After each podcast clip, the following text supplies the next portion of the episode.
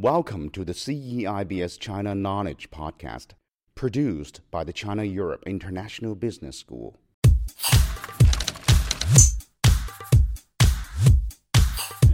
So, thank you for being with us. We will soon begin the main event, maybe in about 25 minutes or so. So, while we wait, we'll have a few interviews. The first person is Tina, who is a member of the CAIC, the hosts of today's event. So, Tina, thank you so much for joining us. Very happy to be here. So, I think first of all, I should ask you to explain to our viewers what exactly is the CAIC? Okay, great. So CAIC stands for CEIBS Alumni International Chapter. Basically, we are and aim at being even more in, in the future the home base for all English speaking alumni. So, no matter where our alumni are from and where they are based, as long as they speak English, they should become part of our community and um, you know, benefit from the events that we um, organize autonomously, and then together, um, what we also do is help the school um, strengthen CEIBS' international internationalization and, and, and brand image globally. So, how do you work with the school leadership in all of this? Okay, great. So, well, clearly, I mean, we, we all have the same goal. So, there's a great um, collaboration with the leadership. If I just um, to mention some examples. So, for example, we regularly meet uh, with the president, uh, Li Mingjun. We also actively, as a chapter, promote the One Plus One initiative uh, organized by the dean we are establishing a wonderful relationship with the president designate, uh, Deepak Jain. We've met for dinners already discussing really the issues, let's say, that are at heart um, for our, of our um, community, alumni community. And we also hope to host him as a speaker soon. Uh, we have a great relationship with the alumni relation managers on all three camp- campuses, so that's here Shanghai, Zurich, and Accra. And we also look forward to, um, you know, establishing a great relationship with the newly founded CAA. So there's a lot of work together and, and collaboration. All right, great. So I know that uh, recently there have been, or you're in the process of changing the leadership of the CAIC, and um, you uh, are going to be the incoming Secretary General, but that is pending some additional um, approval. So tell us a bit about how do you become a member, and as a member, what do you do? Okay, yeah, just uh, to clarify that first part. So basically, we've just had re-elections as a ch- uh, chapter. The chapter was established uh, three years ago, officially launched two years ago by its founding members to give voice to the international community of CEIBS alumni. Now, just recently, like you just mentioned, we had re-elections, and it's really in sort of the formal approval phase. Uh, so we have all our names of, of the whole, of all the members have been published on our key channel, which are our three very active WeChat groups, and we are there for, let's say, public approvals in the coming days. Uh, the official new leadership and, and members will be announced. How do you become a member? Well, clearly, I mean, the key, one of the key sort of requirements is to be a CEIBS alumnus, um, to be passionate about the community, to want to contribute to the community, and that also obviously means to be able to give, dedicate some time and effort to, to the community. In terms of tasks, then, I mean, how does everybody contribute? We really, we're a very diverse community, being both in terms of where we come from, but also our backgrounds, our expertise. So we do have different task forces, and everyone, you know, according to their interests and uh, expertise, uh, contributes. So whether you want to help with marketing, whether you want to help with IT, whether you have a great network and you want to help us source speakers, or maybe help um, you know with, with sponsorships etc there's really something for everybody and that's how we've created a, a team that can really we all complement each other. We also appreciate that we have we get a lot of operational support um, every year from the current MBA members uh, who are here on campus and you know it's sort of their entry into the alumni community already before they even graduate. So that's uh, another great sort of workforce and, and, and support that we have and even if, you know, someone who doesn't have time, we appreciate simply if people become our ambassadors and make sure our activities are well known and, and, and there's a lot of interaction and um, support uh, in, in, the community. So you do have um, events throughout the year, and you've had some in the past. But today's event, it seems, is a bit special, and I know that you're working with the Indian Association in Shanghai on this. So why was it important for the CAIC to host this event? Okay, well, uh, yeah, great, exactly. I mean, we do organize a lot of events. This event, we're very, very happy to have Shraddha here because she's a, a highly inspiring entrepreneur, and you know, it's very important for us to bring value to our community. So to have her here and personally share her story with us as alumni today, we're very grateful to also the collaboration of the Indian Association to be able to host her here together on our campus. I believe her sharing her story, her, really her story here with us on campus today will be highly inspiring for all of us. And I hope, you know, she's in China now. I hope maybe meeting here with us and, and having a chat with us after this presentation can also be enriching for her, of course. So I know that after the the main speeches, there will be time for Q and A.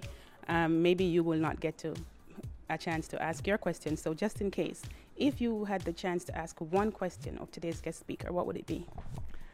Um, I guess well, I'm looking forward very much to hearing what she shares with us. Um, if she doesn't cover it herself already, clearly, you know, as um, sort of representing the alumni here, there's many, many entrepreneurs among us, many people who are involved in startups. So I guess what, we would want to find out is if at all she has plans to also bring your story to China, and if so, when and how that is happening. We would be curious to find out.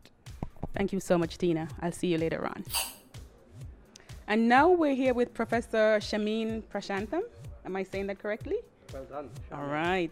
So this is um, our professor here at CEIBS, one of the most popular professors, and you'll soon see why. He's moderating today's event, and we have a few more minutes uh, before the event begins, so we're going to have a little chat. So, Professor, thank you so much for doing this. Oh, a great pleasure and very excited to uh, be involved in this event uh, with Shraddha Sharma, who is a very well known figure in India and very inspirational. So, as I said before, you're going to be today's moderator. What is it that you're hoping that we'll get from this discussion? You know, I think it'll be a great opportunity to learn about and reflect on the entrepreneurial ecosystem in India, India is the other big uh, emerging market apart from China, and both of these countries have seen uh, a lot of exciting developments around uh, entrepreneurship. Uh, Shraddha is clearly someone who knows the Indian entrepreneurial um, context very well. She is herself an example of, of a successful Indian entrepreneur. So I think it'll be it'll be wonderful to uh, get a chance to to uh, listen to her and uh, think about this other context, and hopefully that will trigger some interesting discussion during the Q and A and so on about the possible links between these two economies. You know, I remember uh, when uh, Prime Minister Modi had visited uh, China.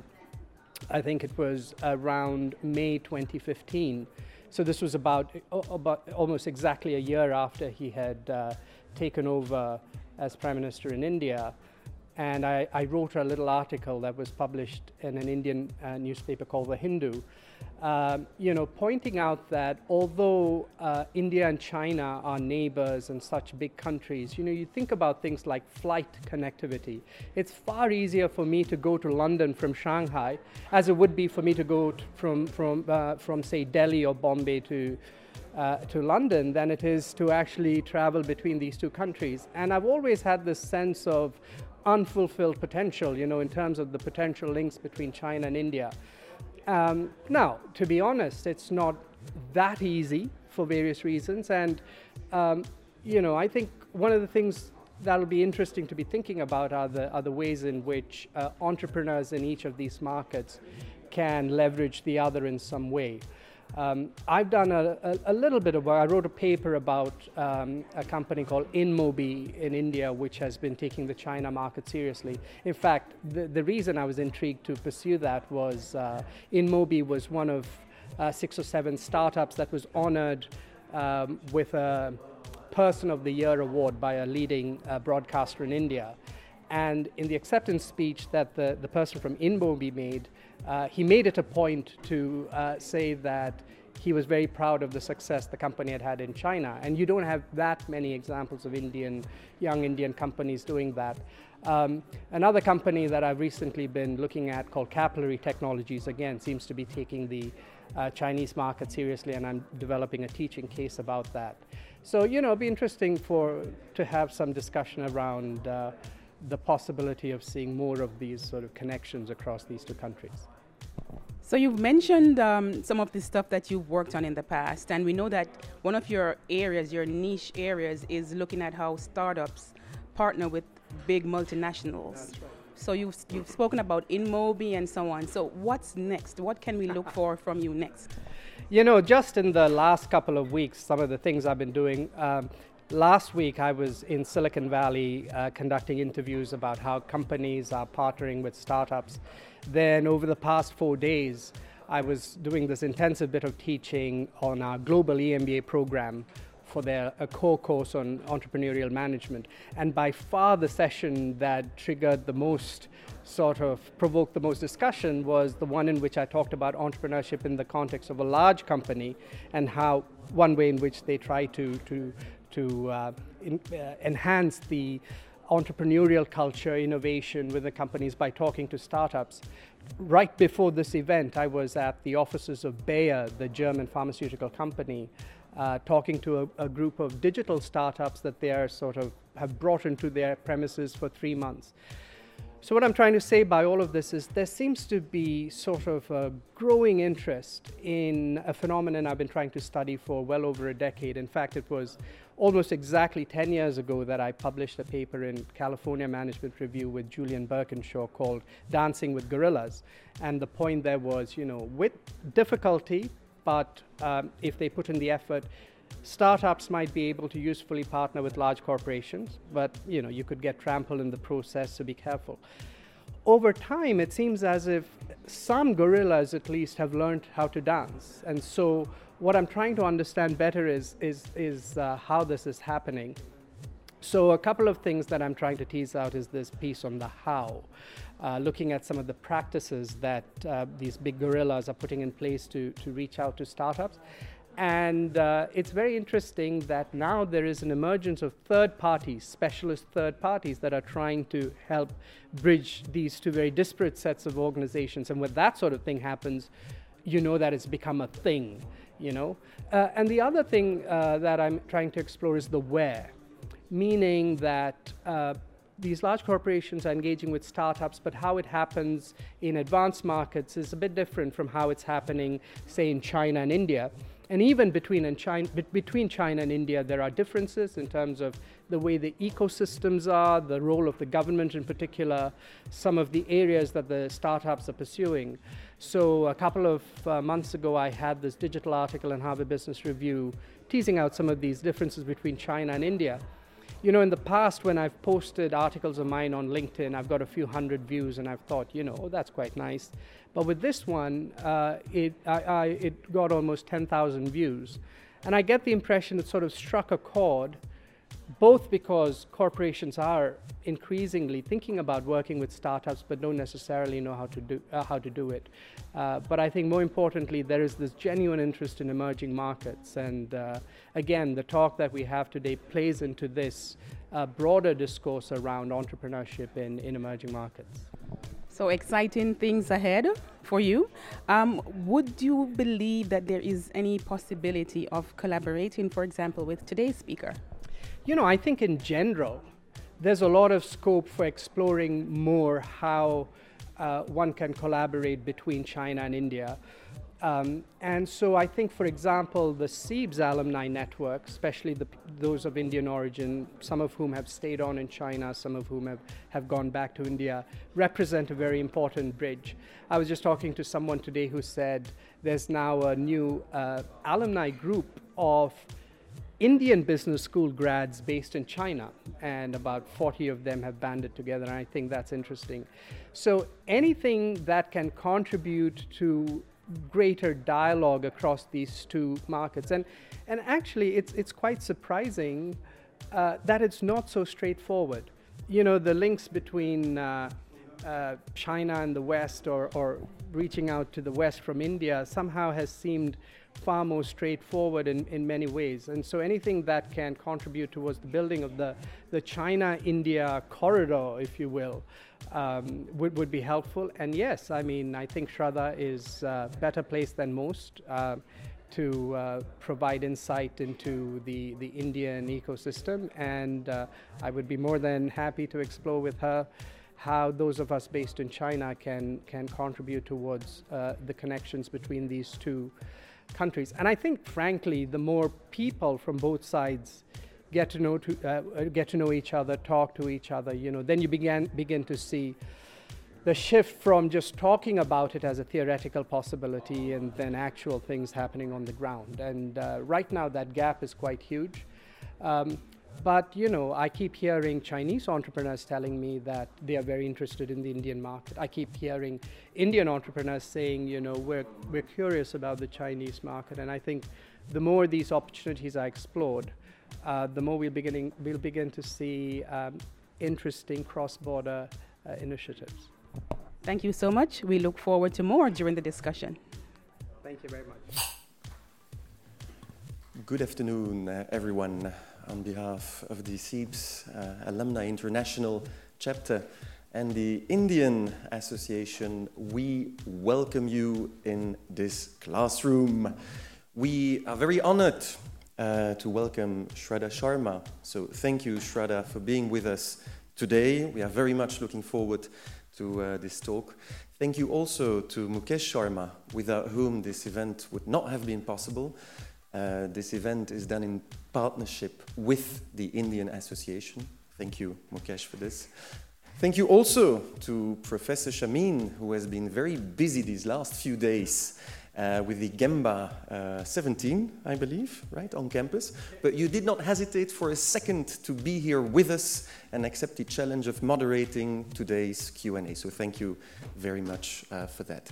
Also, it gives me great pleasure, like always, to see uh, your glowing and energetic faces. Welcome, Gemba, EMBA, MBA, FMBA um, here in the classroom, but also in Accra and um, in Zurich, because this event is being uh, streamed and broadcasted lively. Um, a few words before I give the floor to Shraddha. We have a few upcoming events. The next event will be um, September 28th in Berlin, the German chapter is organizing an alumni reunion. Of course, we hope to see you over there. Um, we have a next speaker event planned on October the 21st with the CEO of Shunfeng. Again, we hope to see you here. And a networking mixer planned in the downtown area around, um, no, I believe it is November the 9th. November the 9th. It is November the 9th. I will not uh, take too much of your time. I would love you if you would join me in warmly welcoming on stage Shraddha.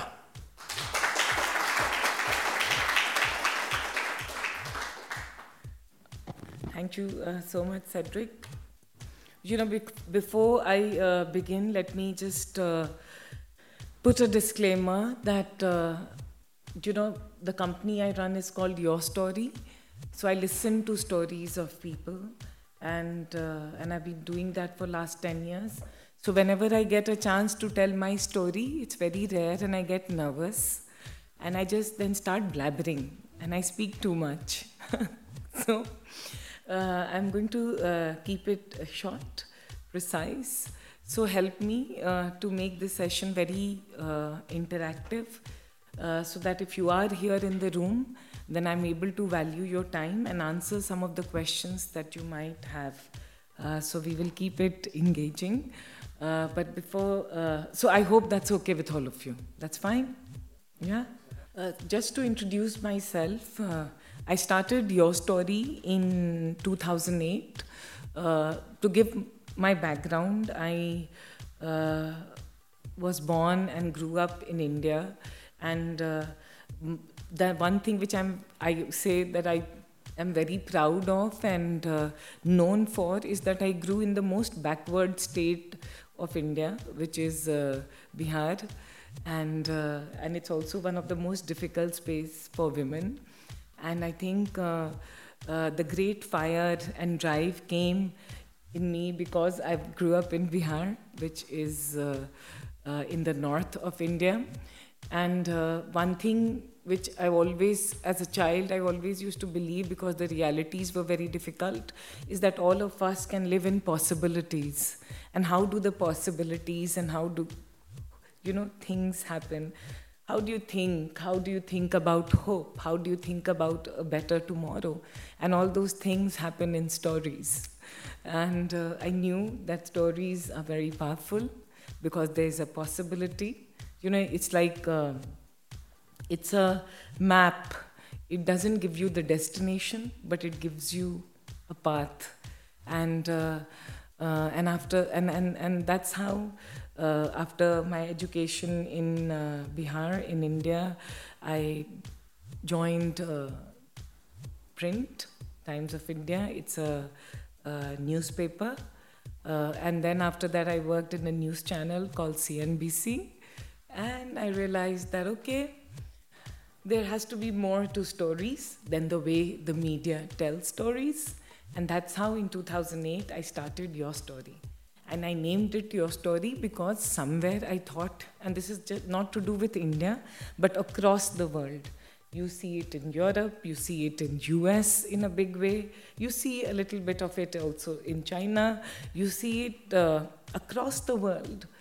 We are all becoming very consumerist and we are all becoming very obsessed with our own selves. So, you know, we are always thinking about our own story. And when we are thinking and talking about our own story, we've just forgotten to listen to the other person and their story. So I thought we had all thinking about my story and it's about me. And if, as people, we are only thinking about ourselves, then who's going to listen to your story? And that's how I named uh, the platform Your Story. And I said, without bias, without judgment, I'm just going to listen to your stories. And I'm going to listen to the stories of all the people whom people, the world, considers not cool, not happening, not uh, successful. You know, because all of us, if today in place of me there was some very big celebrity, this hall would be packed because we all wanted, we all want to listen to the story of some big global superstar.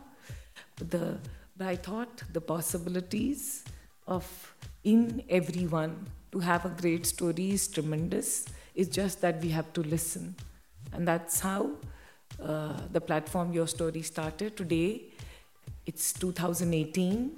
In the last 10 years, we have told stories of 80,000 people. We reach 10 million people across the world and primarily in India. And uh, we are the largest platform for entrepreneurs in India. Just took a baby step in, expanded to Germany.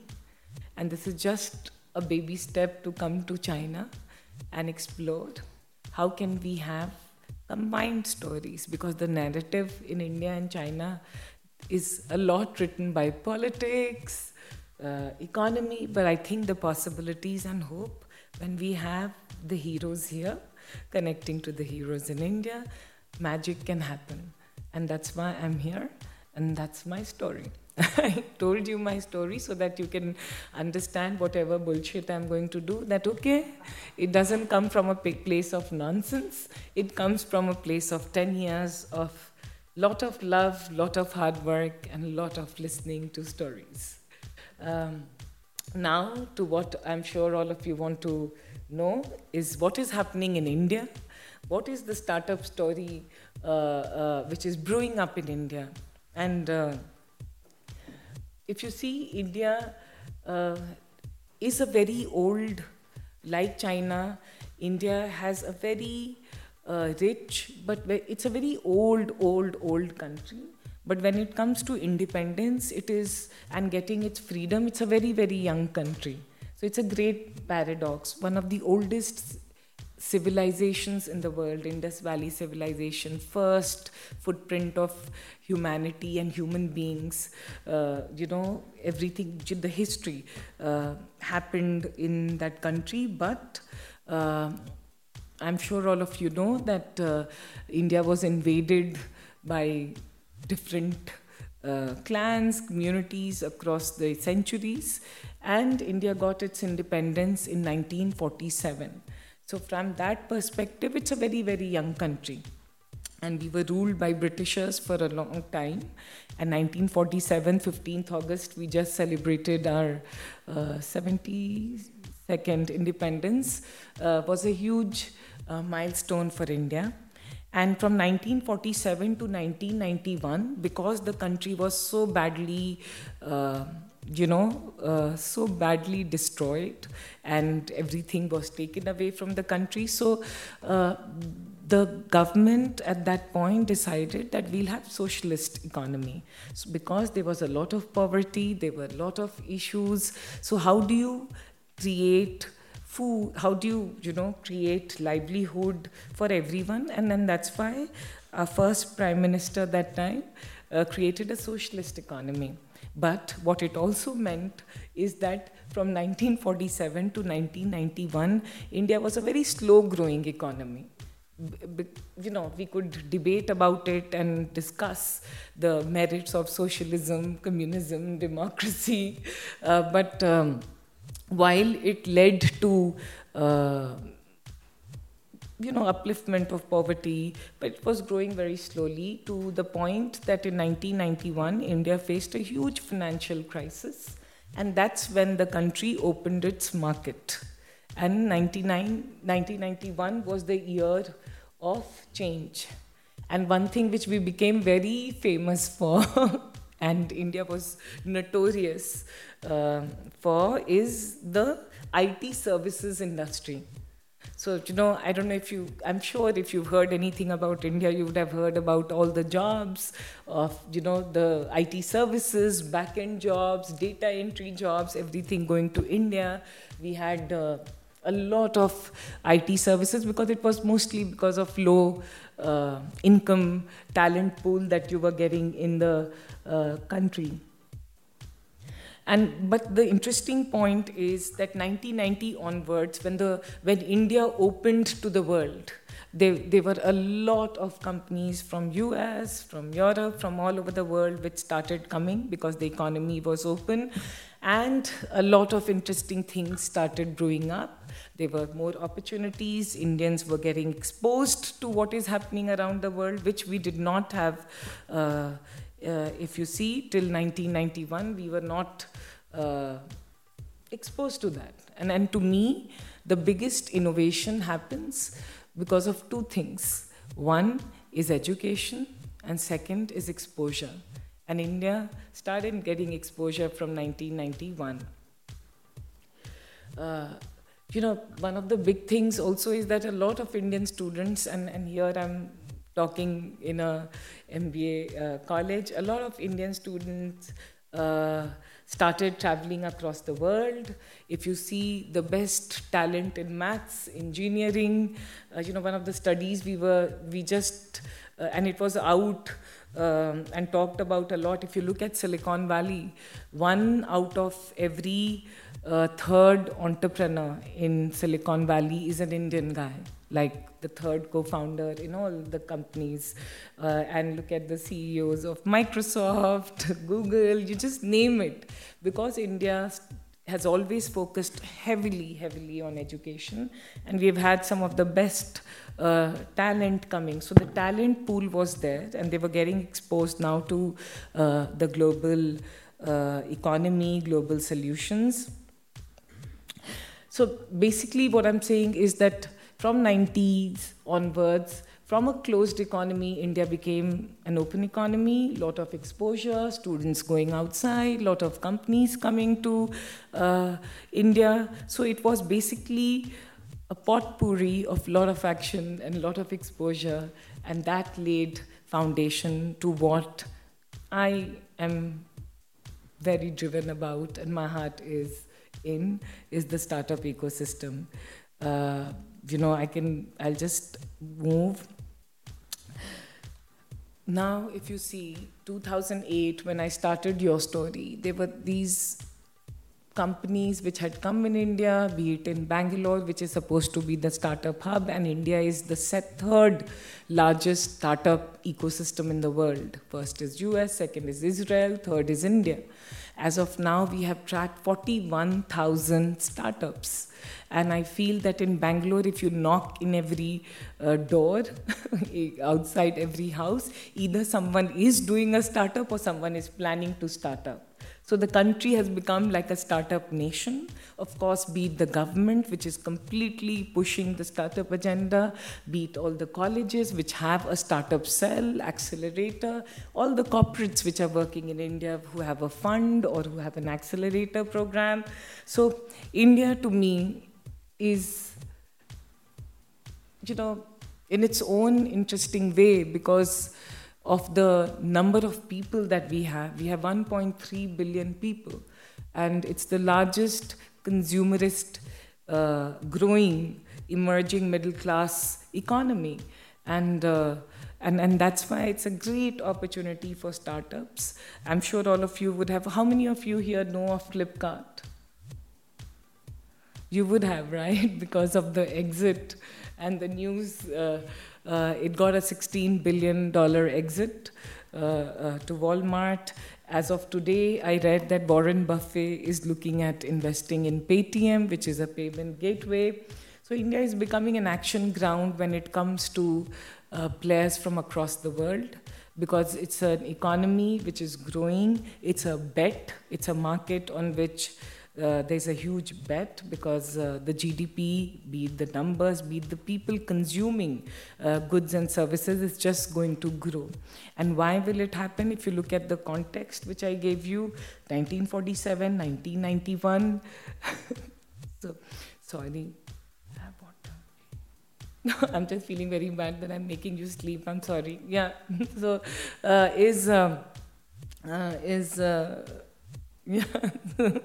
So, so yeah, it's interesting time, and uh, uh, uh, everything like the building blocks are coming together. If you see some of the top investors from across the world are here in India, and uh, personally, I have to say that any market where the bet should be for the biggest innovation, because be it talent pool of engineers, mathematicians, be it the resources, be it the funds, be it the drive and the hope, be it the chaos and the challenges, and, and that paves for a great number of opportunities.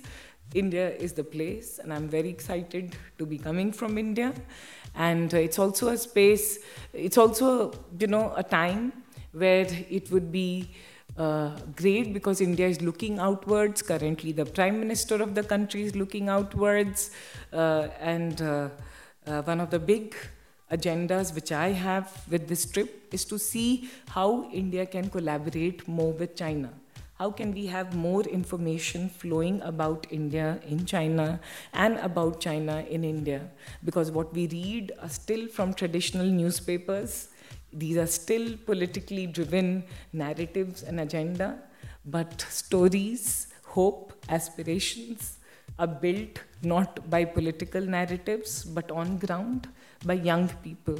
India is the youngest uh, economy with youngest uh, demographic. China is uh, is a very large uh, market with uh, similarly very ambitious uh, people, and I think there's a huge opportunity for us to collaborate. And uh, yeah, and that's why I'm here, uh, and and that's my story about Indian startups. And uh, I'm hoping that I'm not blabbering too much because I see some of you sleeping. and I wouldn't like that because that would be rude of me to continue talking. Uh, so, with that, I would request uh, Professor Shameen if you could, yeah.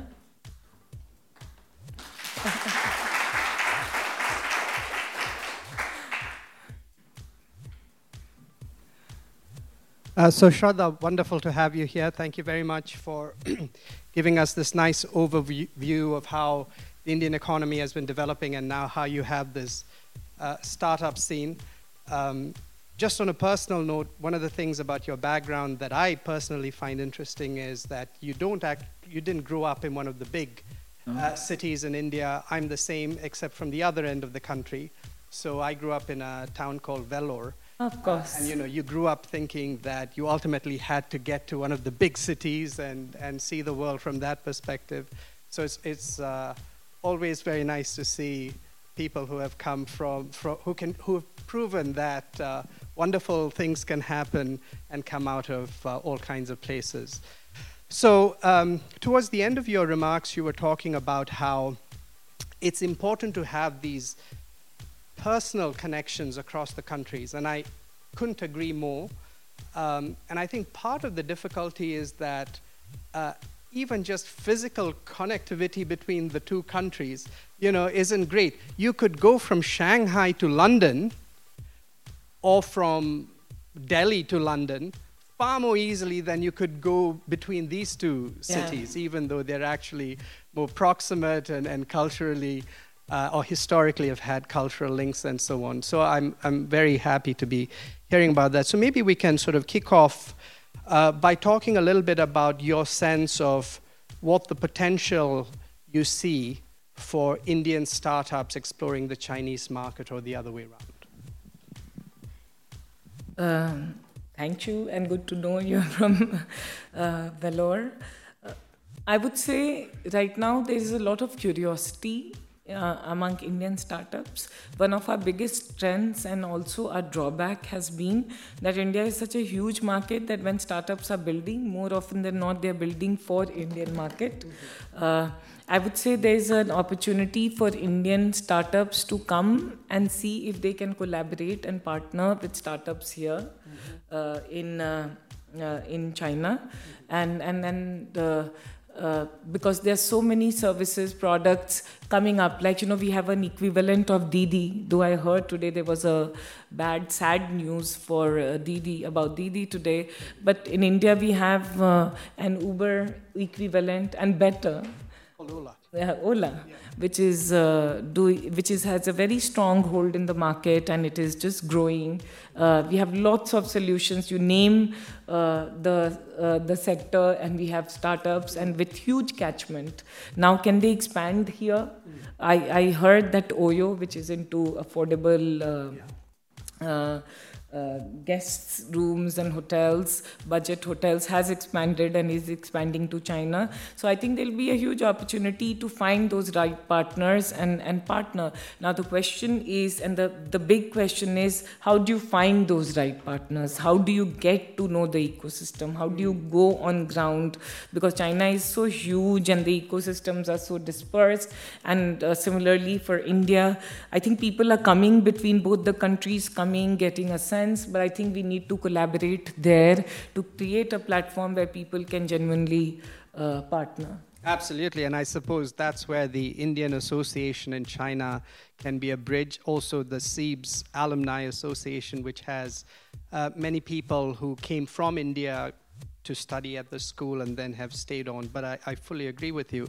And also, in the spirit of you talking about stories of startups, uh, one of the interesting moments for me was uh, a couple of years ago, I think, when one of the leading broadcasters in India, NDTV, announced its Person of the Year as the Indian startup and uh, you know there were about six or seven Indian unicorns that were recipients, joint recipients of this award. And uh, the recipient, the person who received the award on behalf of InMobi, made it a point to say we are particularly proud that we have uh, had success in China. And you know, I, I, had some discussions thereafter with the China CEO of InMobi and wrote a little article. Another startup that, oh, no longer maybe a startup, but a relatively young company uh, that has also been taking the Chinese market very seriously is capillary technologies. And right now, I'm in the midst of writing a teaching case because I teach a course on international entrepreneurship. And I think it'll be very interesting to uh, talk about um, or think about how Indian startups can come into China. And as it happens, uh, the guy who is spearheading that effort is sitting in this room. So if you don't mind, maybe we, we can even hear a little bit about uh, uh, about capillary story. Uh, Amit, if you don't mind, would you like to come up and maybe for a couple of minutes tell us a little bit about what your experience is of uh, taking on the Chinese market? Yep, yep, yep. So thanks a lot, uh, Professor Shameen, for your for your words. Um, I think uh, Shraddha is aware of capillary. I think Yeah. we, Krishna and myself, we met we met you long back. Uh, I think I think we uh, so a couple of things taking a point of what Shraddha was saying. I think first is uh, on collaborating with the local ecosystem, and uh, second is uh, finding the right partner. Right. I think I think when we moved here, and and for the broader audience, Capillary is a retail CRM platform, and when we moved here, you know the ecosystem here is on WeChat, uh, etc. So so we didn't have a way to understand how we'll integrate with uh, with WeChat. So the first piece was really to understand what is it that retail and e-commerce companies do on WeChat. And the way to do that was, you know, first to hire our first two or three people, build that team, and then basically just attend as many, you know, Chinese startup events as possible. You know, similar to your story, 500 startups, China Accelerator, etc., and really understand what is it that brands are doing and where is the industry moving once that happened we went with some ideas and bounced it off to our customers and you know asked them to kind of validate whether some of this works or doesn't and then we did something interesting we found through these startups and the network that we had built we found two or three companies one of those we built our wechat integration with the reason we chose that partner is that the wechat apis at that time were available only in Chinese. I mean, the documentation for the technology was available only in Chinese. So we then found this, uh, you know, local uh, partner to kind of work with. Uh, and then now, of course, we have our own product and we've built integrations with Ali, etc. We have a 50, 60 member team. We work with larger customers uh, like North Face, Anta. So, but I think the the key part, and and you know, maybe we chose the right partner for the first two years. Maybe we chose the wrong partner. No one will ever know. Uh, but I think the reality is that, uh, uh, in my experience, uh, it is impossible given the level of difference in language and and and uh, the ecosystem both. Right? It is the compounding effect. If you just have language but ecosystem is the same, you can manage. If the ecosystem is different but language is English, you can manage. But I think both of those complicates that to another level of magnitude. So for us, it was taking a leap of faith. You know, doing a lot of analysis paralysis on partners, but then finally saying, okay, this is the partner we're going to make it work and then you know two years later we had our own product and we still have good relationships with the partners so i think that was what our experience was Fantastic, thank you. So here we're already beginning to get another story of uh, of what's happening on the ground, and I think one of the things that I keep hearing, uh, you know, these one or two Indian startups uh, that I've talked to say is they've l- had to learn to do things from the ground up in China. You know, it's fundamental, it's very different and so on. And so hopefully, as um, these bridges keep getting built, we'll say see a bit more. Before I open up the uh, you know to the audience for questions, I just want to ask you one other thing because uh, more about you.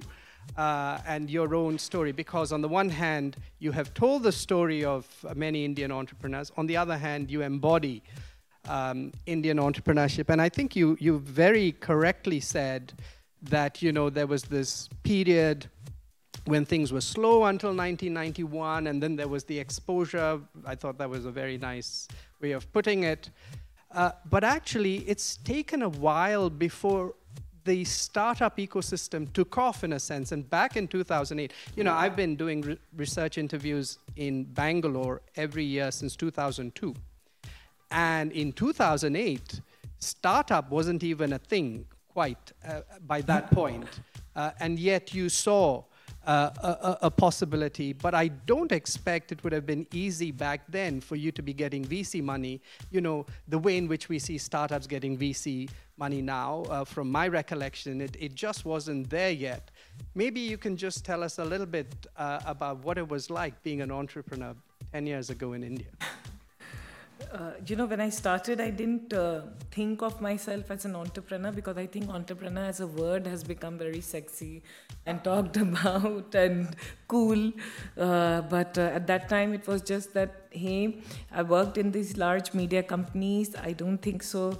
Uh, they are writing stories which needs to be written, and and and that was something uh, which was like every night I used to think about this after my work that you know these stories need to be written and these guys they need to be out there. And uh, uh, and I just uh, took the plunge if I may say so. Uh, because I thought that if I'm going to think too much, then I'm not going to.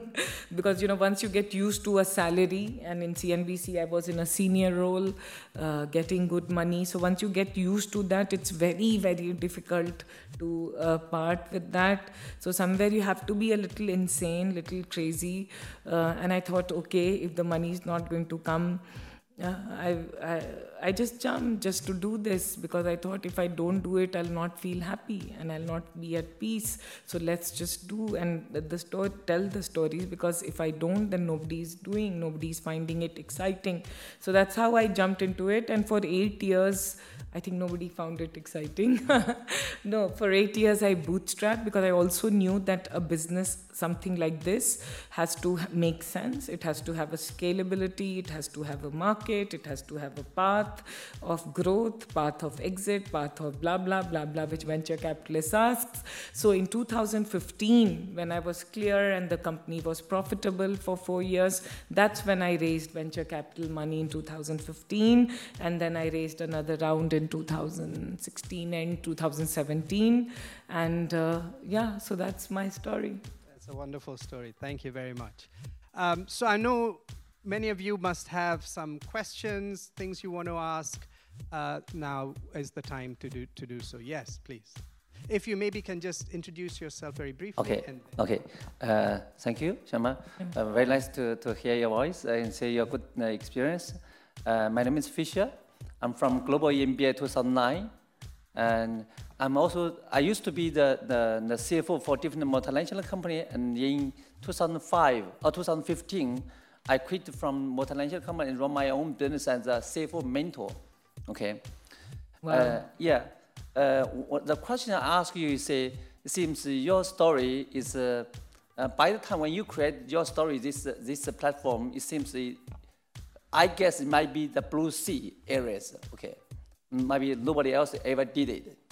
So how do you how do you uh, I mean survive from the very beginning? We say the blue seas, and then you, you try to uh, convince quite a lot of people. Yeah. And then try to scale uh, your your business, uh, and then try to make more and more people uh, to be on your platforms. Yeah. So this this might be the the biggest problem for uh, the people who want to create the startups and then especially in the blue sea areas. No, I that's think my, my, my, my headache. Really, I want to, uh, to learn something from you. Okay. No, but I think that's a very beautiful and a very, very, very uh, relevant question. Uh, yeah, actually, you are right. It was blue sea. I think it was black sea because I just couldn't see. I just knew, like, I'm sure you have this thing that you have to do right and you have to do do do and but you don't know how and what uh, so i would say two three things that work for me is one is uh, a very crazy consistency. So somewhere i had read as a child actually that if you see drops and drops every drop goes and then suddenly tributary is made and suddenly the big river is made. So for me and, and and someone said that the network effect if you see the network effect every business has some kind of a network effect. For that network effect to happen you have to every day consistently do the same boring shit. It might be very boring. It might be the most tedious thing. You might just feel like you want to kill yourself but you have to do the same thing every day which is like very boring and not glamorous and nobody calls you to speak and all that. But you have to do it for many many years and then suddenly everyone thinks oh my god look this is such a big success. But people don't see the 24 uh, 7 literally everyday thing. Uh, so that takes time for the network effect to suddenly happen and people uh, uh, and everything starts falling in place. But the most important thing which i did is i was a little shameless because I knew nobody is going to come. You know, like I have this joke which I say that nobody is going to come and tell you, oh my God, you are very good. What you're doing is very valuable. Nobody, nobody cares a damn. So for me, when I was doing stories of entrepreneurs, one, I was very consistent. Be it Saturday, Sunday, night, day, there was no holiday. So I was just doing this because it had. I knew that if I do it consistently, I didn't see when, but it will happen. Second is I just went and talked to everyone. You don't know what a psycho I was. I met every possible human being on the planet like I could meet. Sometimes I used to lose my voice because I used to go and talk and say, hey, and with that same enthusiasm because I somehow believe very strongly, and this is a very Eastern thing on vibrations you know my vibrations if i touch you then if i have a good vibration for you it will come to you. And businesses we have forgotten that that if we have the vibration which is like okay uh, this is going to happen it just starts happening. And i went and talked to everyone shamelessly. This is the story. Look at this. And out of hundreds of people i used to talk. Suddenly i am shocked. Like the network became so big after a point and i was also very shameful to shameless to say can you please help me? Like can you please help me? Can you please uh, you know i have a very funny story to share with all of you that uh, once there was this big investor conference and only very selected people were invited for this. You had to be very successful to enter uh, that conference. And i had moved to bangalore from mumbai. And uh, and it was in a five star very fancy restaurant and by invite only. And they were checking the invite. In india we can go even if we don't get invite in india we have a way of getting inside. But this one, you just couldn't. And but I was determined that my business opportunity will come from all these men in the room. So I told the lady at the at the counter. I told her, "Can you please uh, allow me to go inside?" She looked at me and she thought, "Oh, what a pathetic, miserable woman." So I said, "I said I promise you one thing. If I go inside, even if I talk to five people, they will come back and tell you that they had the best conversation. Second, I'm not going to eat the food or drink the. so I'm not wasting your money. And you can time me. I will go and I'll be back in 30 minutes. And you, otherwise, you can just drag me out. I went and I had some of the best conversation just to answer your question. So, just to put consistency, seven days. You can't say, oh, it's a holiday now. Oh, I, sometimes you have to give up on your sleep. You have to give up on everything. You have to have mad obsession, energy. Sorry, the positive vibration. You can't be, oh my God, he's an idiot. And then you say, oh, I love to do business with you.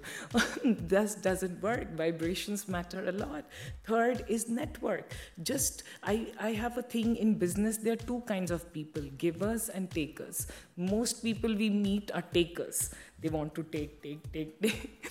but if you are a giver, then you will see life has a way of giving. If you go and say, Hey, I'm a CFO and uh, I'm doing mentoring and I'm going to give 10 hours to 20 startups and I'm going to help you, and they might not give you money at all, maybe, because at that time they can't, right? But if you give, you'll be shocked with the way it comes. So for me, it's coming back. So the blue sea is give, give, give, give. Like today, I've come for this place. You know, I'm tired. I flew from Hong Kong. this was arranged. I could have said, "Oh no," I'm, because my friend who's come with me, she wanted to go to this French call French uh, concession yeah, we could have gone out. But I thought, okay, let me come, even if one or two people get something good. Yeah. Sounds like Fisher is one of those. so be shameless and persistent, Fisher. Yes. Um, other, other questions? Please, Amit.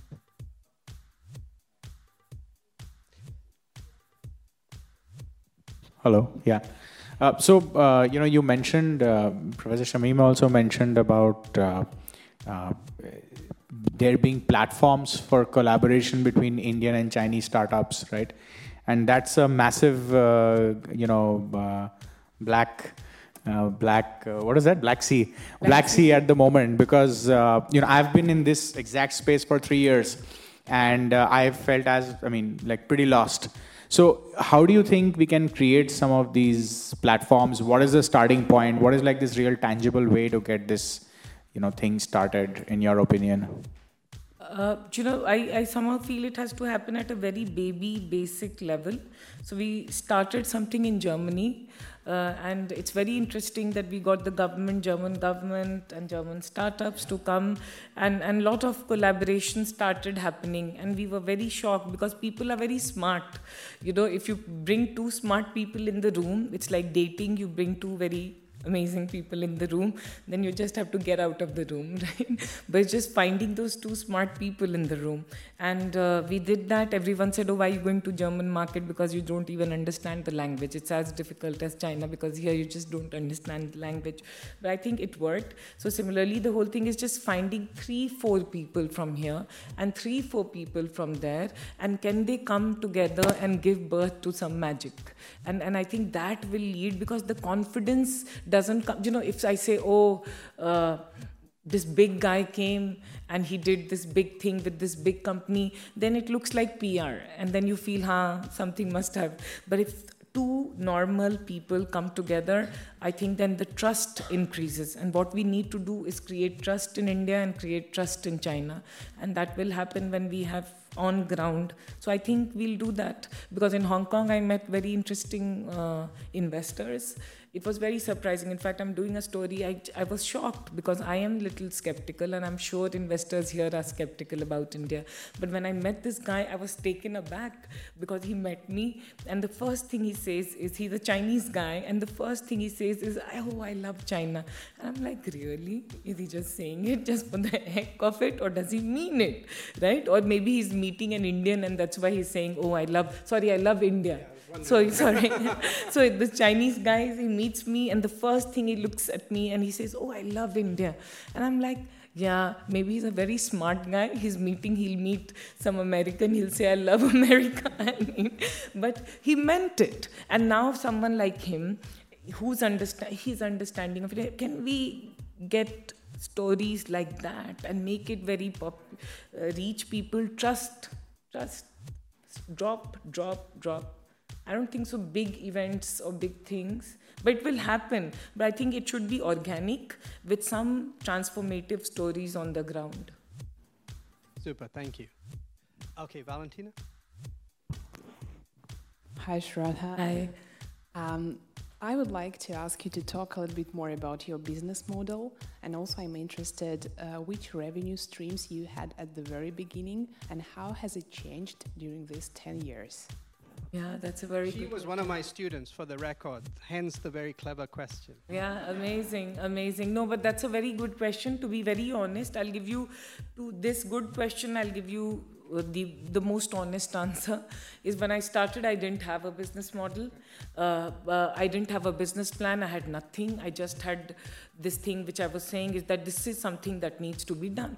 And I was also, I thought I was very smart because in media, I had been in print and TV, so I studied the market. Is anyone doing something like that? Nobody was doing it. And when I spoke to all the big guys, investors, and people whom I knew, they said, Oh, this is rubbish. This is going to be a charity. It's an NGO. You shouldn't do it because you'll never make money. There's no way of making money. But I thought if there is something powerful, if there's going to be some difference, which I can create, money will come. I didn't know how.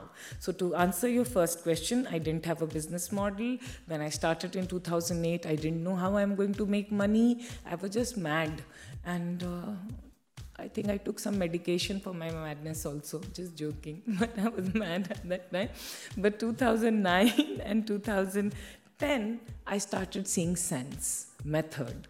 So I had done so many stories and I knew data. These were data of people on ground building interesting things in different parts of India. There was readership which was coming online. I had huge understanding of every entrepreneur and the stories that I had done. In fact, like Capillary, when I had moved to Bangalore, I had met these guys, what they are doing, how they're doing. So you know about these companies much before everyone else gets to know.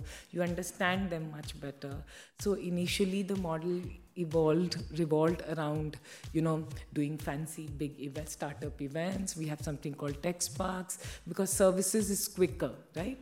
But then we realized okay that's not scalable. That's not like you don't get vc money or by doing events or by uh, writing content or stuff like that. So today if you ask we have the largest reach digital reach. We have the largest data and we have the biggest community of entrepreneurs. So, community, content, and data. So, right now in India, nobody can compete with us on these three parameters, and it's taken 10 years. Maybe if I was smarter, it would have taken two, but I somehow think no, this is a network effect. This business needs a lot of seeding to become what it is, and the revenue our 60% of the revenue comes through content marketing. We, we, work with 140 largest brands across the world who are targeting entrepreneurs and SMEs, and we do co-branded content. If you see in US, 33% of the digital advertising today they do is content led rather than advertising led because advertising is changing. The model around and facebook and google has taken the market. So that so that is one. Second thing is that we do a lot of data led work. We come up with lots of reports because we have uh, rich data. It's not a static data. These are about businesses entrepreneurs sentiments what they are aspiring. So that's that and third is, uh, of course, event still is the cash cow because the margins are high. And uh, just this uh, September end, we are launching our subscription product because now we have a, a huge reach with the government and the corporates. So we're just looking at our pricing. What should be the price? So maybe 10% of our revenue should this by next year come from subscription and uh, and something else which I wouldn't like to say right now. uh, but yeah, so now it's an exciting space. So if you ask me from a revenue standpoint, from the scalability, from the numbers, after 10 years, I can say I'm very excited very very excited and clear path of how this is just going to hopefully if i don't screw it up and my team doesn't screw we do we do if we have it should go up. Because india is an exciting market and it's a very as i said it's a market where you can rapidly scale once you build the base. Super thank you. Shailesh i saw your, your hand was up. Hi i'm shailesh. Uh, i'm also the same batch as tina uh, I have a question. You told about uh, the narratives, like there is a narrative of uh, uh every house or like every community in Bangalore trying to start up or planning to start up. At the same time, there is another narrative, like India and China always have two very competing narratives at the same time, is that of uh, 24 million people sitting for a government exam for 100,000 seats, particularly in the part of country that I and you belong to. So that's why do you think that your narrative wins and the other one loses? Yeah, you know that's a very good question, and uh, I don't think anything or anyone should lose, and I don't think so. I should, and my narrative should win. Uh, as I said, any narrative is not an indication of win or loss. To me, any narrative is just a path to possibilities, path to hope.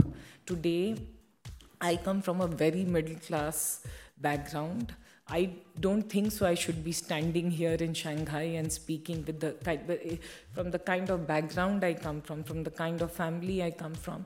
But the only narrative I had is two things: education, and the other thing is exposure. I think the part where you and I come from, still the exposure is very limited. My mother had cried in 2008 i told you one good narrative that i started my passion and all that. But my mother had cried and she went into depression when i left my fancy job in cnbc and started YourStory. She said i have completely destroyed myself. And uh, and my mother passed away uh, in 2010 and i still regret every moment that i want to tell i didn't destroy myself Uh, so, what the region, and that holds true in China also, and that holds true in any small town. A Shanghai is very different than you go in the interior of China. Or if uh, an India is very different, Bangalore, then you go to Bihar or in eastern UP, because the exposure is not there. Today, all of us are worried as middle class that we have to have food in our table. We should be, um, parents die, they say, oh, we'll die very well if you can take care of yourself what does that mean? That we should have livelihood? And if you look at us us surpassed that thing right? Even if you don't earn there you get your social we don't have all those uh, social securities and all that. So i think that will change exposure. People like us people like you me we need to go back and we need to say that hey you can have a better life you can survive if uh, you don't give that exam and, and I feel it's changing and it's changing very fast. See, last, I don't know if people will, I shouldn't name this, but in, two, in 1990s and 2000, if you did your engineering, there were two, three companies. I don't want to name those companies because I don't know if it live streaming me all these, but those were the iconic companies. You had to get a job and your life was settled. Today, if you pass out, you just don't even want to go into those companies, right? So it will change. It's changing and it will change. Right.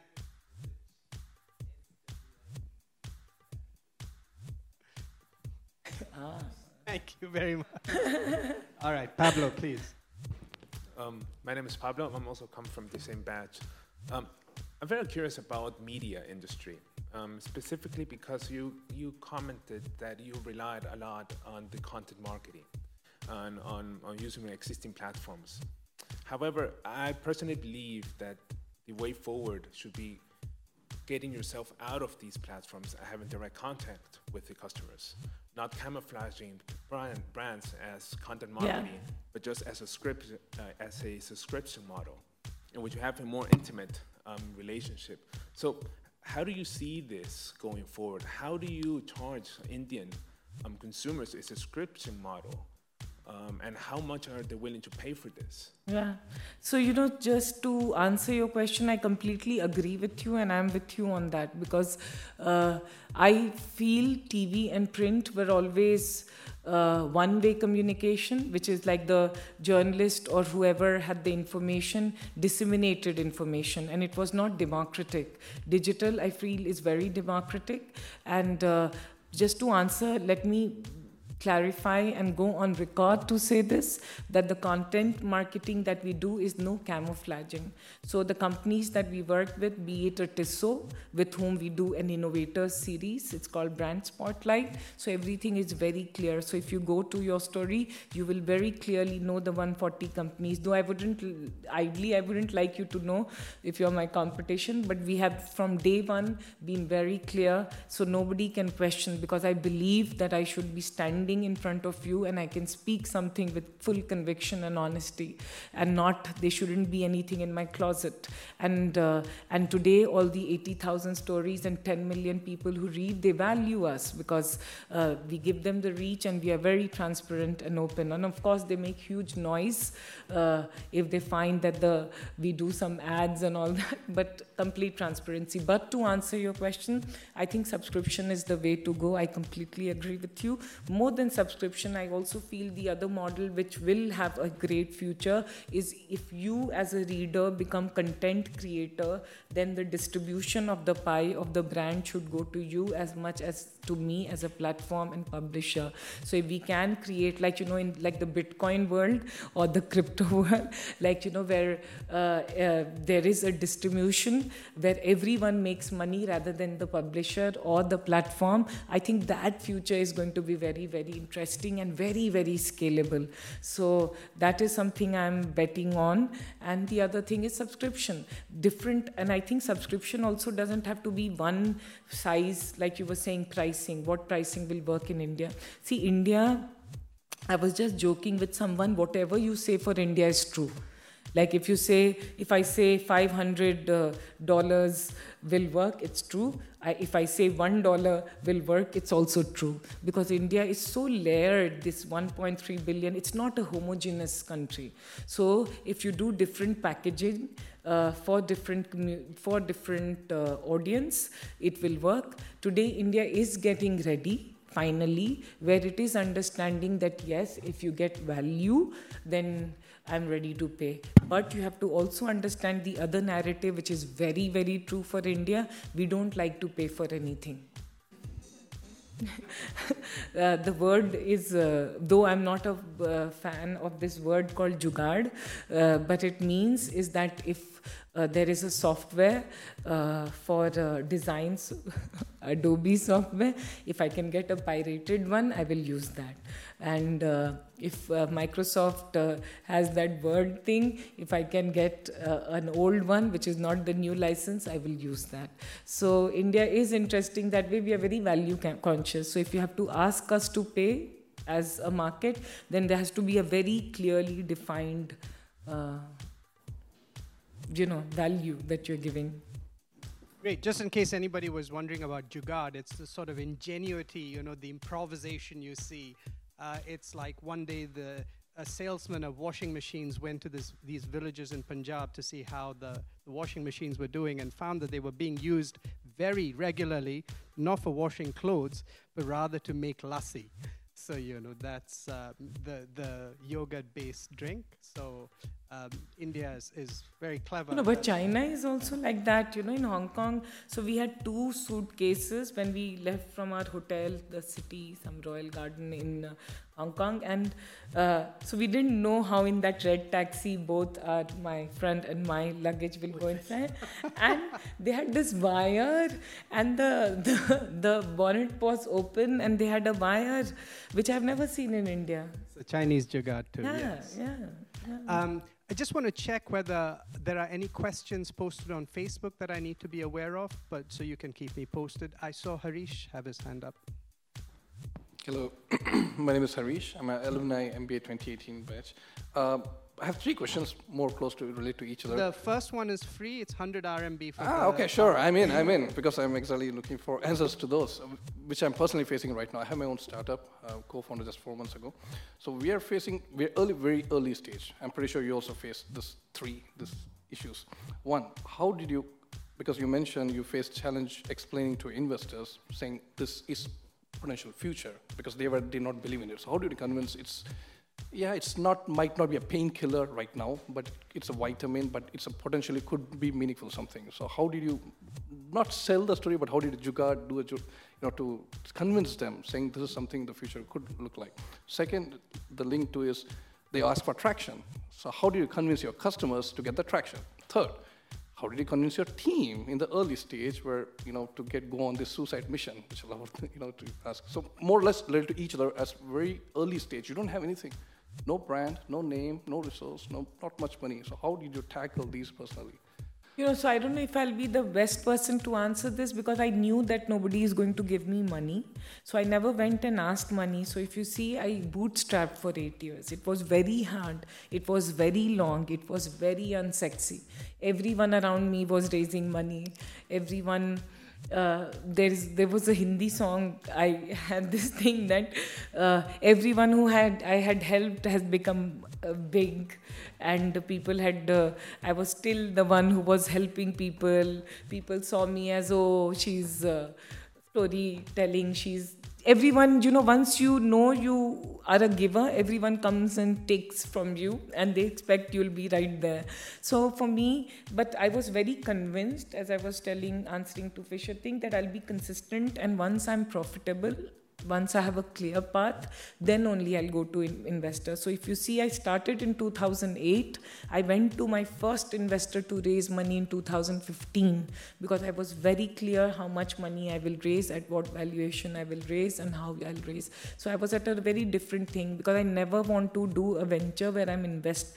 I'm dependent on a venture capitalist because somewhere I'm not so young. I'm not a 20 year old who gets excited by the news of oh I raised billion dollars and I'm a unicorn. Those things are bullshit. It just comes and goes. Like, uh, and, and all of us perpetuate that myth around the world. So, one is that. Second is uh, traction. I'm very big follower of build a traction build a con- i'm not saying traction can be mean anything but do you have a consumer do you have someone paying for you? I think it's a huge if i had to tomorrow invest or anyone for that matter has to invest in and especially uh, in today's market because we have seen the euphoria of 2015 and then coming down and then there's a sobering uh, thing happening across the world is that you really need to see that hey you have a paying customer or you have someone who's really willing to uh, put something. I I think, I believe, and everyone who you meet more or less believes until unless he's your father, relative, boyfriend, whatever. so that's very important, and you should expect that because any guy who's putting their money in you should be able to see something uh, uh, besides great idea. And third is uh, team. I think that's the only thing that you can get without money and without venture capital funding. Somewhere, again, uh, just to answer what I told, is in terms of consistency. How many people are you hitting every day? How many people are you hitting? And what are you doing to hit different very very different? You know we have a pattern matching. If i and you talk in a certain way behave in a certain way come from the same background we generally tend to go after those people. I would say break that for finding a co-founder for finding a teammate for finding an employee you have to break that mold and say i'm going to find someone who is just not like me i'm going to go and get into different networks i'm going to get go in and get into different like i found the first employee in YourStory was not even an employee because I couldn't even pay. But I found a very smart student from a very prestigious engineering college who was frustrated with his job. And I said, I'm going to pay you very little money. He said, Oh, for entertainment, he joined. And then we became friends. And most of the people who joined in YourStory, and I'm a storytelling platform, they were all engineers. Can you imagine engineers interested in a story platform? But I found those crazy engineers who were frustrated with mechanical computer. They wanted some sense. They they saw method in the madness, and I went out of, for those mad and special and people whom I thought will join, who are interested in stories, creative people. None of them joined they all found this idea very scary so i would say go and and again i would say if you go go to nurture relationship partnership go. Uh, for me, I agree when VCs used to say, oh, I'm going to only invest in companies with whom I can drink and get drunk. Somehow, as I'm getting old, I agree with that. go find people with whom you can have green tea or get drunk but network because uh, that's very human pattern and i think that's limiting that oh i know people in this room i'm only going to network with no go somewhere like uh, uh, come to india Harish is looking inspired. That's great. Please, I haven't had the pleasure of meeting you. Please introduce yourself briefly. Yeah, my name is Pan. I could be the first guy who visited your office two years ago in Bangalore. Oh. My name is Pan Song. I was a former managing director of Fosun Group. Oh wow! Yes. Yeah, we talked over phone. Yeah. was received by your colleagues. Yes. And uh, thanks, thanks to your uh, satisfaction uh, for your invitation. Uh, uh, fortunately, we get it here. And um, I just have a simple question. Are how many uh, numbers of uh, for the new companies? I mean, or this uh, new economies are will be IPO'd in Nasdaq in this or in the coming fiscal year? So, how many startups from India would India? I, I mean, only India will be IPO'd on, on the Nasdaq? Yeah, yeah. Specifically on Nasdaq. Yes. Well, do you have any uh, figures? Yeah, I would say not anyone uh, this year and next year. And I, I hope if someone proves me wrong, but I would say. As you said that, or there are some are uh, unicorn or growing up, right, in India. So I think that our uh, Nasdaq is could be a very good place for exit. Yes, it would be, but I think uh, there are a lot of things. One is uh, culturally one is i think it is going to take time i feel india is again last 10 years have been a lot of building blocks so do we have unicorns but it's the unicorns have had to do a lot of building themselves because if you if i am into food tech for example if i'm a swiggy which is into Swiggy. swiggy right which is I'm a mad as a chairman. Mm, Huh? I. I have mad as a founder. Yeah, so it's a unicorn in India and it's just growing and it's getting a lot of international interest.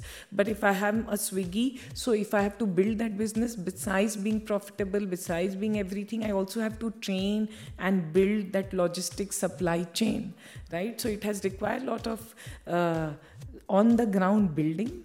So I would say it will take another two years before we start seeing. I, there are lots of companies and list, but I think they are going for their own good, for getting good value on Nasdaq. I think it's going to take another two to three years before we start seeing the companies. But if you're interested to know the names, who could be those? We talk it later. I could, yes, tell you. Those Thank you. Madam Sharma. Thank you very much, Professor Shameen. Thank you. Anyone else? Yes, Urvash. So um, I want to apologize before I start this question because this is this might be an antecedent to what entrepreneurs want to hear, and it's, it's pertaining to my my story actually. Um, what I want to ask, or I'll tell you my story first, is I when I graduated in 2006, I started my own venture because I had the entrepreneurial. I still have a bit of it actually, but I had the entrepreneurial bug back then. I started with a with a friend of mine in New Delhi, uh, and it, it took us about four months before we uh, started making any money. And by the end of the year, we were actually making a lot of money. Um, and at that point in time, I realized that I am probably not well suited for running an entrepreneurial venture yet because I did not understand the landscape, I did not understand the business itself. Um, so I decided to step out. Um, and then a few, le- few years later, in 2010, 2011, I started another venture, wedding planning, in my, in my city, um, which was miles away from what I, what I uh, could do. Uh, I started this with my, with my mom, who was an excellent creative person. Um, and then again, I realized that this is not the best thing that I want to do. Um, although it was very successful, it paid for my, for my MBA, um, but I still decided not to go back into that. So here's my question um, Do you have any stories uh, with similar backgrounds?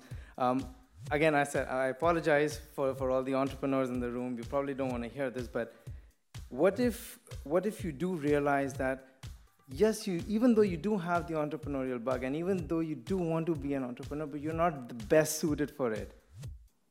Yeah do, do, you, do you have any any any stories pertaining to that?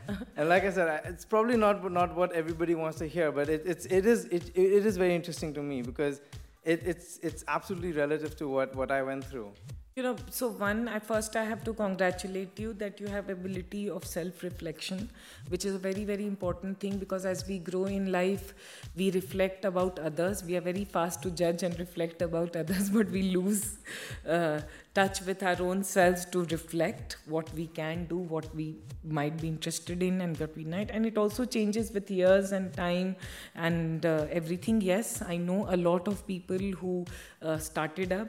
Uh, some of them are very successful venture capitalists. Some of them are working in uh, startups in senior roles. Some of them have gone to corporates and said, "Oh, I never want to come back to startups because it's so chaotic and stressful." Uh, someone because at that stage of their life they needed stability. They were uh, building their families, so they wanted to do this, and they said that okay, after many years, after some years, we'll come back when my kids have grown up. So I think it's an individual choice. I would say the ability to self-reflect and say that hey, maybe not now. I started YourStory when I was 28. I am 2018 38 though i would like to say 32 but Uh, thanks thanks thanks. But unfortunately i'm 38 now. But 10 years a decade of my life i have given to this. I have made certain life choices lifestyle choices. Now uh, could i you know, did I think about it when I started in 28 that I'll have to make those choices? No, but I've moved because this was the most important thing. So everything became second priority because this had to be the most priority, and I don't even regret those choices because this is my. So just to answer your question, I think it's to us what is at what stage important right and uh, and hats off to you to see and i would say entrepreneurs are visionaries but entrepreneurs to build the most outstanding teams and successes they need people who are not entrepreneurs otherwise if you had a team full of entrepreneurs with an entrepreneur you'll screw up big time then i have hope yeah. Lovely, thank you. Shradha, there are people watching on Facebook as well, and there are a couple of questions that have come in. Uh, I guess this might be from someone who's not so familiar with India. How does the online business work in India? Is now a good time to start selling on Amazon? Oh yeah, India is uh, Amazon. Uh, apparently, India is the biggest market now for Amazon outside of US. Uh, they have uh, put five or seven billion already, and uh, I think it's an evergreen, uh, perpetual uh, money that is flowing in in India. E-commerce, I think now the time begins for e-commerce. Walmart has acquired Flipkart. There is Amazon. There is uh, Warren Buffett looking at investing in Paytm. Uh, they, uh, so yeah, I think it's a good time to be in India uh, to be uh, selling because if you have something valuable if you have something meaningful for indians it's a huge consumer base right we have uh, one, as I say, 1.3 billion people, but out of that, if you look, we have 200 to 300 million people buying stuff, right? So, and and this is just going to grow with the mobile penetration and Wi-Fi, which we didn't. Just to give you a context, India we talk about big numbers, but one thing which has, which Indian businesses or startups or people who come to India has, will say in the last few years have let us down is that we, oh, you guys talk about big numbers, but when you come to actual transactions and everything, the size is very small. It's not 1.3 billion. And, and, and, and I'll tell you the reason for this is that we are not US and we're not China, though we have Wi Fi network, but it's very patchy and it has been very broken Wi Fi broadband ecosystem. But with Jio and everything in the last two years, I think India in the last two years has changed and for the better. So now there's a huge population which is transacting online. Our Prime Minister held with the demonetization where everyone was forced to pay their taxes online. Otherwise, we don't like paying our taxes and online. So all those changes have happened in the last two three years, and uh, uh, because of that. Uh, right now, great market. And I'm saying with full confidence, so uh, try it out and if it doesn't work then you have me to say oh she bullshitted but it's yeah well, you're willing to stick your neck out yeah of course of course yes Great. And there's another question which is more about your own story. Did you know you were moving in the right direction, or do you see your own success story by looking back and seeing the dots connected?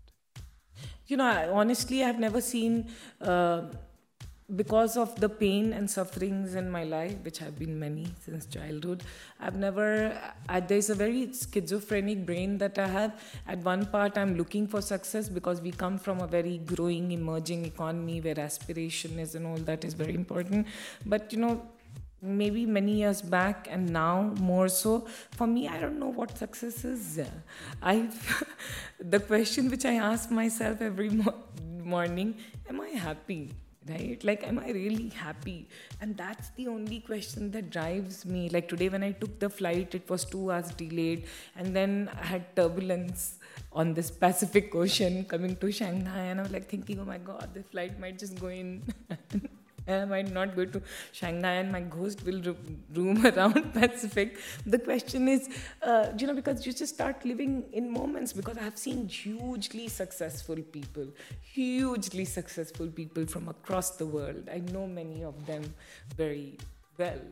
And uh, the more I get to know, I just feel that they're not happy. So, what is that definition where the world thinks that they're successful because they made that kind of money or their names came in the newspaper? That doesn't. So, to answer your question, I started since many years chasing, that I'm going to be happy. How less frustrated can I be? How less angry can I be? How less liar can I be? and how uh, happy can I be? And that way, if you ask me today, I think I'm in a great place. I'm mentally in a very amazing place. I'm very happy, and I just think my story has just begun I'm ready to run for next 10 years. Wonderful, I think. Let's hope more of this continues. Okay, folks, time flies when you're having fun, and we're sort of getting into the last 15 minutes of this event. Uh, and we also need to have some wrap up comments um, at the end, and I think the Indian Association would like to say a few words. But I think we might have time to squeeze in one or two questions before that.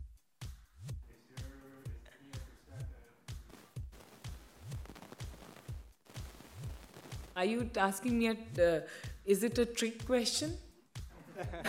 Are you judging my mental capacity, my depth of knowledge, or Uh, you know, so I would refrain from answering specific company names because I know the companies you have mentioned. I know the promoters very well, and uh, so I wouldn't give my judgment per se. But I would say, is it a good time to invest in ventures like that? Specifically, content-driven platforms which are investing in local languages. Absolutely please let's not forget the cultural context. In india in, in china you speak with great pride chinese. If you go to germany you speak with great pride german. But in india because we were subjugated in 1947 english became the currency of advancement of getting a job.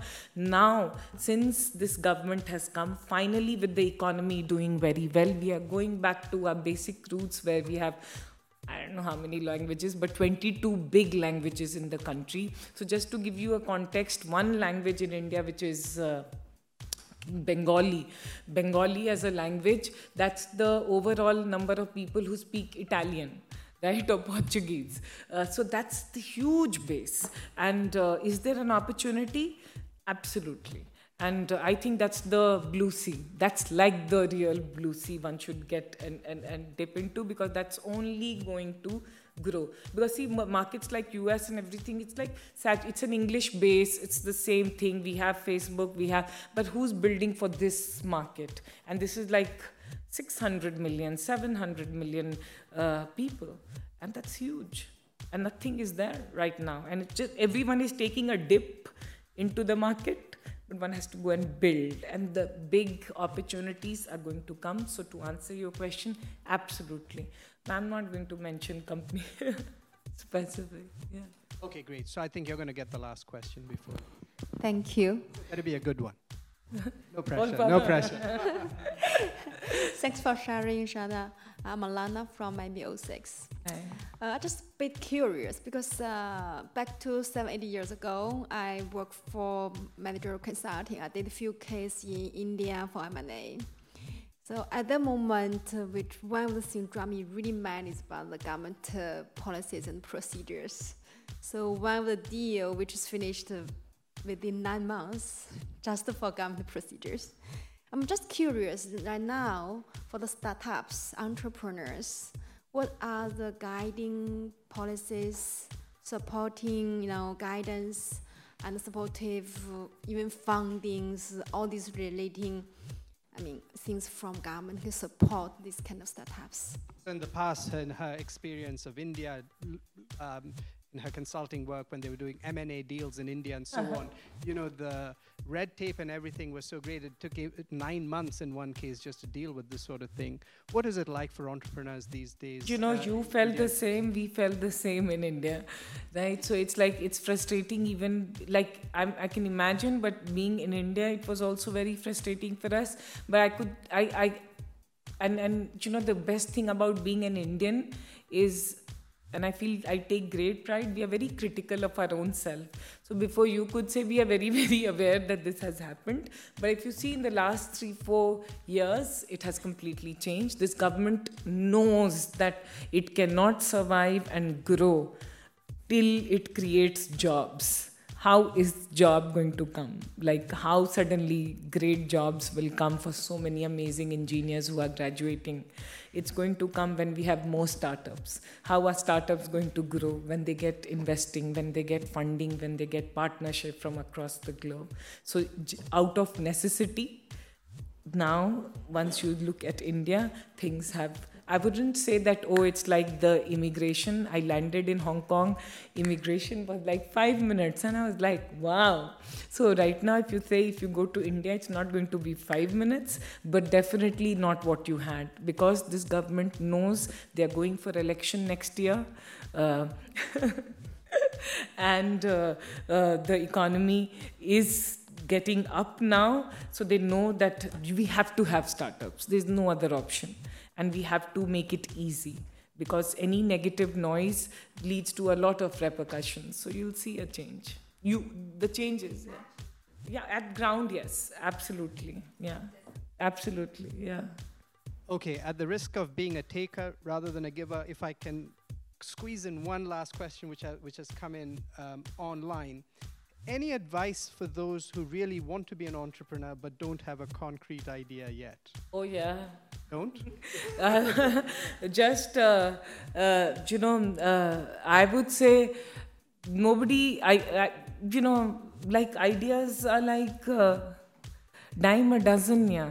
So you can keep on thinking, experimenting, uh, somehow what I've seen across the world and with people, it's just not the idea at all. So you keep on thinking of ideas, seeing, see if you like it. If you get bored, leave it, dump it, start something else. I think what you have to figure out is the what is it that you are ready to sweat it out for many years. It's like relationship. You date a lot of people. You like to go out for dinner and then you get bored and you, but then you suddenly hit and meet someone with whom you think, okay, I can screw my life forever because this is something, the pain uh, is worth the moments of uh, happiness. So you'll have to just the strike ratio and just find that. And, and, and because at the end of the day, it's not going to be about your idea, it's going to be only about your execution and you know we are looking at the Elon Musk news and everything across the world, right? It is about it's going to be about execution. So you can keep on changing your ideas as long as you have a deep rooted, crazy sense of execution. And I think the good thing about India and China is that we are very execution driven economy. China better than India, but yeah. Well, Shradha, it's been an absolute pleasure hearing from you and, and chatting from you. Um, a lot of what you said resonated with me when I, um, you know, I'm standing in a classroom like this for the entrepreneurial management course. Hopefully, my former MBA students here will uh, back me up on this. One of the things I keep saying is, our problem is that the media gives disproportionate attention to a small number of outliers and gives us a sense of, uh, of what an entrepreneur ought to be when in fact, the vast majority of people who uh, venture into this area are going to have much more ordinary but potentially highly satisfying and successful experiences. Uh, and that the key really is about persistence, like you were talking about, execution, and I think you added a, a, another thing that I should mention in my class, which is being shameless. I thought that was uh, uh, very interesting and very good. And uh, I, am I'm, I'm going to be thinking about how I might apply that in the uh, not too distant future.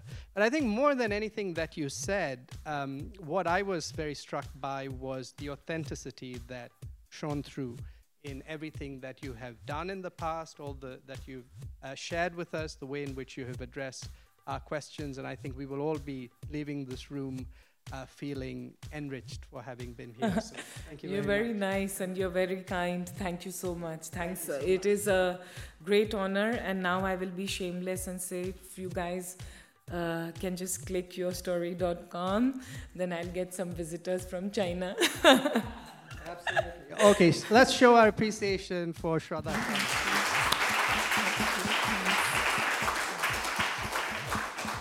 And I have one more request. Can we all take a photo together so I can show in India that we met? Interesting. We people. will certainly do that, but I think the Indian Association will probably want to uh, yeah. say uh, a few words at this point, and then we can all get together and, and do.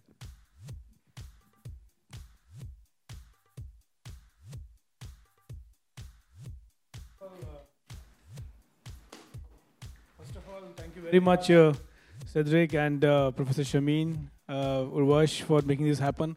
I must also thank uh, Charmin, who is also doing a great job here. We're all, all in touch for long. And I also thank uh, Professor Rama Velamuri, who uh, brought me in touch with all the wonderful teams, uh, teams at CEIBS. CEIBS Indian Association has been doing uh, the business mixers. We had a mixer last month with uh, the president of uh, NDB, the new, new development bank, Mr. KV Kamath. And that's how we thought we'll do mixers in Pudong.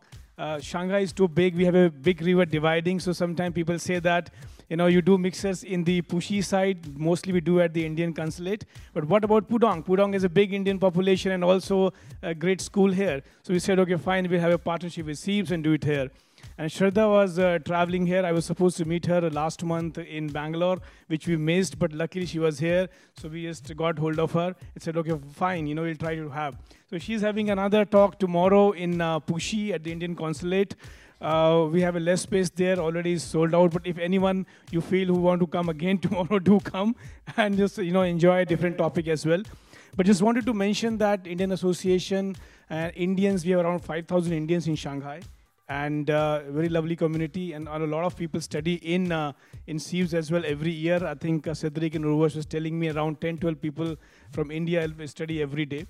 And a lot of people don't know about the indian community in shanghai. So what indian association did was that last year we took a project uh, we have published a book in association with the Shanghai People Association of Foreign Friends, and it's the, go- the government support, history of uh, Indians in Shanghai. I'm going to give that book to Shradha because when she's going back, she can read uh, to connect the dots back. And probably, if anyone of you are interested, we'll leave the you know uh, book copy, or maybe you can order that as well. So great to talk by Shradha. Thank you very much. Now you have to carry a little bit, right?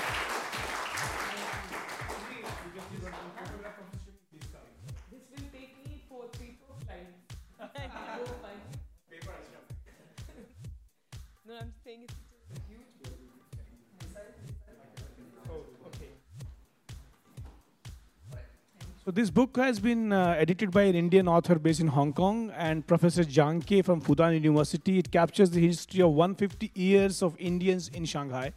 And I'm sure that when Shradha wants to expand YourStory in China, which she would definitely, uh, she will definitely get a lot of value from this thing. Thank you very much. Thanks a lot. Thank you. Thank you, Shradha. Thank you, Professor Shameen. Thank you, everyone, for, for being with us. I would invite you to come on stage to take a picture with the speaker while I give Shradha uh, a small appreciation of, uh, of today.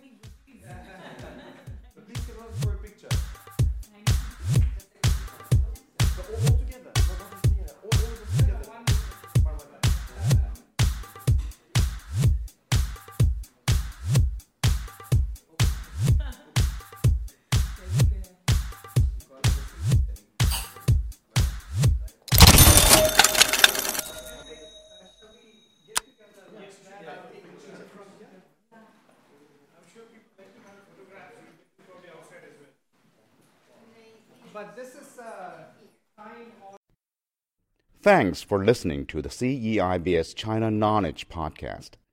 Keep up with business in China by subscribing on iTunes or through your favorite podcast app. China Europe International Business School has campuses in China, in Shanghai, Beijing, and Shenzhen, as well as Africa in Accra, Ghana, and in Europe in Zurich, Switzerland. CEIBS is the bridge that connects the world and China.